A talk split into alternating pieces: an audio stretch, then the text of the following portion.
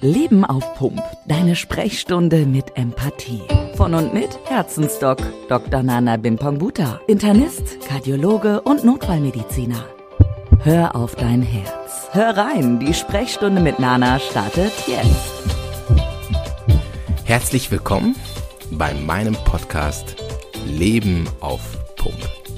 Ich freue mich sehr, dass du heute wieder dabei bist und dass wir gemeinsam neue Dinge lernen dürfen. Ich möchte heute mit dir über ein Thema nachdenken, was ein taktisches Vorgehen beinhaltet. Ein taktisches Vorgehen ist ähm, in vielen Fällen sehr hilfreich. Als Arzt brauchen wir das oft, wenn wir schrittweise, Step by Step, einen Patienten zum Beispiel an seine Diagnose heranführen und auch Schritt für Schritt diese Erkrankung behandeln. Zum Beispiel, wenn es darum geht, einen Patienten, der kardial dekompensiert ist, einen Patienten, dessen Herzfunktion eingeschränkt ist und er dadurch Probleme bekommt, Luftnot, Schmerzen auf der Brust, Wasser in den Beinen. Da geht es darum, dass wir diese Erkrankung schrittweise wieder in den Takt bringen. Und dieses schrittweise Vorgehen möchte ich heute mit dir exemplarisch besprechen. Wir nennen das die sogenannte Salami-Taktik. Was ist eigentlich Salami? Salami ist eine Wurst. Und diese Wurst, die wird ja in einer ganz besonderen Art und Weise vorbereitet, damit wir sie genießen können. Und wenn du das dir vorstellst, dann ist es ja so, dass wir da in der Wurstverpackung die Salami vorfinden, nicht als Block, sondern in Scheibchen geschnitten. Warum? Auf diese Weise ist es bekömmlicher und einfacher zu verzehren ähm, um es mal so zu sagen. also die Salami-Taktik bedeutet, dass wir scheibchenweise vorgehen, dass wir schrittweise vorgehen, um ein Problem oder eine Herausforderung zu meistern oder um eine Diagnose, eine Erkrankung zu behandeln. Und ich möchte dir da eine Geschichte erzählen aus meinem Leben als junger Arzt im Jahre 2007. Ich war damals gerade fertig geworden mit dem Medizinstudium, ähm, stolz wie Bolle, hat mich sehr gefreut, dass ich das geschafft hatte. Ähm, ich war immer bescheiden, immer lieb zu den Patienten und ich liebe es, meine Patienten von Herzen gut zu versorgen. Und ähm, so war es damals auch und ähm, ich habe mir da immer Zeit für die genommen. Und ich erinnere mich gut, ich habe damals mit einem erfahrenen Assistenzarzt, damals, der war vielleicht fünf Jahre erfahren, ähm, angefangen. Und er war mein Mentor auf der Station und hat mir dann die Dinge des Lebens als Arzt näher gebracht und gezeigt, guck mal, so kannst du Blut abnehmen, so kannst du einen Brief diktieren, so kannst du die Visite gestalten und und und und und, was es nicht alles gibt in dem Arztleben. Und das war für mich natürlich ein wunderbarer Einstieg in die ersten zwei Wochen des Arztlebens. Ich war total begeistert und habe es mit Leichtigkeit genommen. Aber nach circa zwei Wochen kam ein Wechsel da rein. Der Kollege, der mich so liebevoll betreut hatte, musste auf eine andere Station wechseln. Ich bekam schon damals den Arztmangel zu spüren. Wie ist es also genau gelaufen? Er ging auf eine andere Station und plötzlich war ich mit über 30 Patienten in der Versorgung ganz alleine. Wohlgemerkt, ich hatte Top-Mentoren, einen Oberarzt, den Dr. Beat Oertli, der zu mir kam und mit mir zusammen die Patienten visitiert hat und das war sensationell. Lieber Beat, ich danke dir herzlich dafür noch heute. Und in dieser Zeit habe ich sehr, sehr viel gelernt. Auf der anderen Seite hatte ich über 30 Patienten zu versorgen und die gingen natürlich irgendwann auch nach Hause. Und beim Nachhausegehen bekommen die Patienten einen Arztbrief.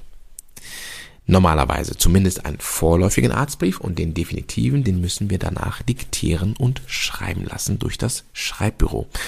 Und dafür diktieren wir diesen Brief. Wir haben ein Diktiergerät und in das Diktiergerät diktieren wir den Brief und es wird dann in Form einer Kassette oder einer Audioaufnahme abgegeben und das Schreibsekretariat schreibt fleißig diese Briefe. Jetzt war es so, dass ich 30, 40 Patienten zu versorgen hatte und die gingen nach und nach nach Hause. Und bevor ich mich umdrehte, hatte ich innerhalb von wenigen Tagen alle Akten der Briefe, die noch zu diktieren waren, auf meinem Schreibtisch liegen. Und ich erinnere mich an die Zahl so wie an gestern. Es waren circa 40 Patientenakten, die vor meiner Nase lagen, die mich erschlagen haben, wenn ich in mein Arztzimmer kam, in mein Büro. Und da habe ich nur die Hände innerlich über meinem Herzen zusammengeschlagen und überlegt, wie bekomme ich die jetzt weg. Und ich habe einen Segen in meinem Leben, meine Eltern. Und die habe ich natürlich angerufen. Ich war damals in der Schweiz. Meine Eltern sind in Bonn. Wie ich, Bönsche Kinder. Und ich habe sie angerufen mein Vater ist Nervenarzt und den habe ich dann gefragt, hör mal, Daddy, ich habe hier wirklich ein Problem. Hier liegen 40 Akten vor mir und ich bekomme es nicht hin, mich zu motivieren, diese Briefe zu diktieren und ich weiß auch gar nicht, wie das geht, weil das haben wir im Studium nicht gelernt. Und mein Vater hat mir erstmal zugehört und hingehört und hat gesagt, du, mach dir keine Sorgen. Das war schon mal beruhigend für mich. Und er sagte mir, ich verrate dir einen Trick. Und diesen Trick, den möchte ich dir heute auch verraten, weil ich glaube, dass der auch dir helfen kann in deinem Setup. Was war denn genau dieser Trick? Mein Vater hat zu mir gesagt, pass mal auf, dreh dich mal um.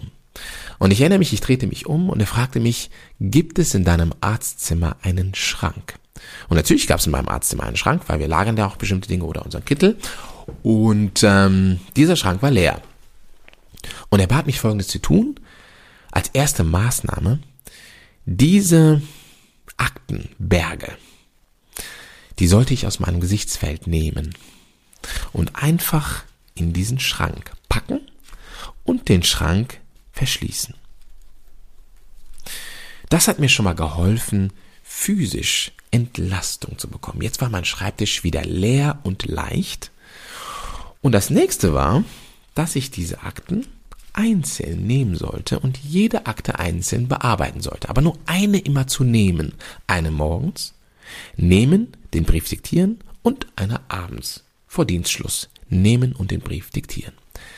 Und auf diese Weise konnte ich innerhalb von der ersten Woche fünf mal zwei Briefe, zehn Briefe einfach abarbeiten mit Leichtigkeit.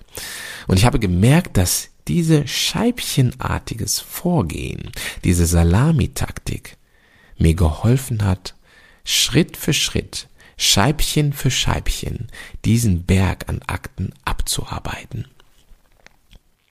Ja, wie ging das weiter? Ich kam in Fahrt damit. Ich schaffte zwei Briefe am Tag und dann nahm ich irgendwann einen dazu, nämlich zur Mittagszeit. Das heißt, ich machte morgens einen Brief, mittags einen Brief und abends einen Brief. Und es half mir, weil ich natürlich in die Übung kam, Briefe zu diktieren. Und auf diese Weise konnte ich schnell auf fünf oder sechs Briefe, Diktate am Tag das Ganze steigern. Und siehe da, innerhalb von zwei Wochen hatte ich alle 40 Briefe komplett diktiert und die Fälle abgeschlossen. Und das war für mich ein Riesenerfolg. Und ich muss sagen, das war für mich auch das erste Mal, dass ich die Salamitaktik wirklich erleben durfte. Das also soweit zum Arztberuf und Salamitaktik, die man anwenden kann. Wie kannst du das für dich nun anwenden? Das möchte ich dir in den nächsten paar Minuten einmal zeigen. Ich bin mir sicher, dass genauso wie ich damals diese Herausforderung hatte, dass du in deinem Leben vielleicht auch die ein oder andere Herausforderung erlebst. Sei es erlebt hast oder gerade erlebst.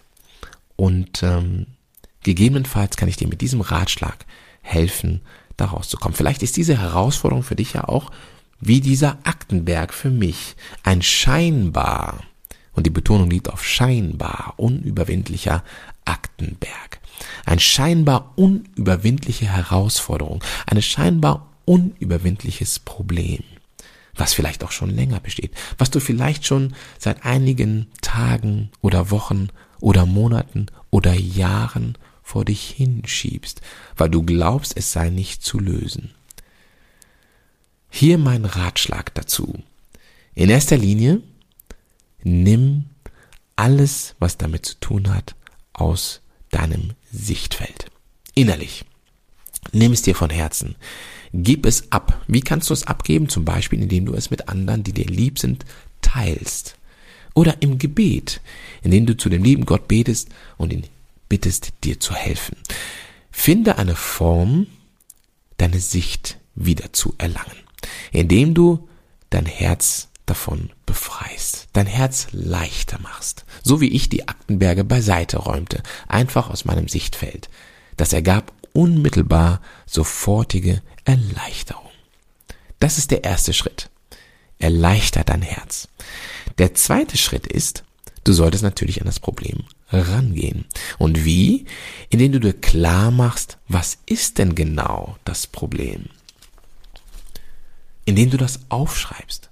Und wenn du das Problem genau definiert hast und genau fassen kannst, dann kannst du es beginnen in Scheibchen zu schneiden. Und diese Scheibchen, diese Salamitaktik anzuwenden. Und dann kannst du Schritt für Schritt diese Herausforderung bearbeiten. Jeden Tag ein bisschen. Und irgendwann wird sich diese Herausforderung ins Nichts aufgelöst haben. Doc Nanas Empathie-Moment.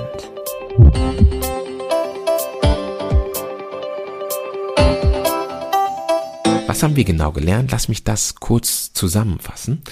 Wir haben uns damit beschäftigt, welche Taktik dienen kann, Ergebnisse zu erreichen. Besonders dann, wenn die Ursache der Ergebnissuche, also die Herausforderung, besonders groß erscheint, wie bei mir der Aktenberg oder wie bei dir vielleicht irgendein Problem, eine Herausforderung, die du seit Jahren vor dich hinschiebst.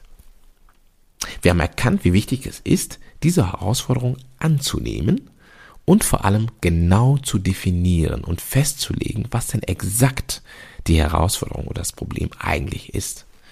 Und wir haben gesehen, dass die Salami-Taktik dazu dient, diese Herausforderung in kleine, verdaubare Scheibchen zu schneiden, die dir helfen, Schritt für Schritt diese Herausforderung abzuarbeiten.